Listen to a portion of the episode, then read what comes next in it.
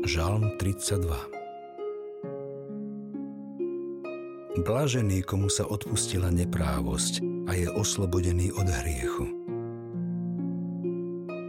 Blažený človek, ktorému pán vinu nepripočíta a v ktorého mysli niet podvodu. Pretože som mlčal, chradli mi kosti a celý deň som nariekal –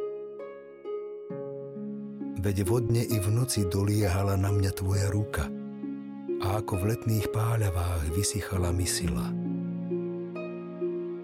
Vyznal som sa ti zo svojho hriechu a nezatajil som svoj priestupok.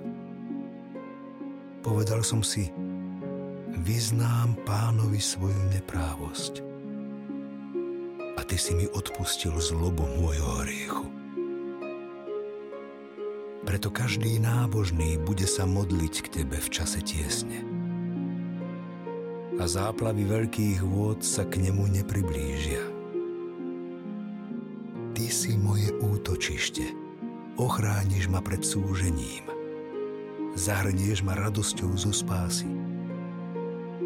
Dám ti múdrosť a poučím ťa o ceste, ktorou máš kráčať.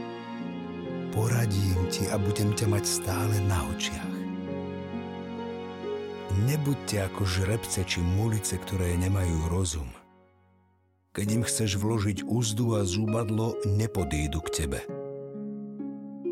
Bezbožného stíhajú mnohé strasti, no dúfajúcich v pána obklopí milosrdenstvo. Radujte sa spravodliví v pánovi a plesajte. Jasajte všetci, čo máte srdce úprimné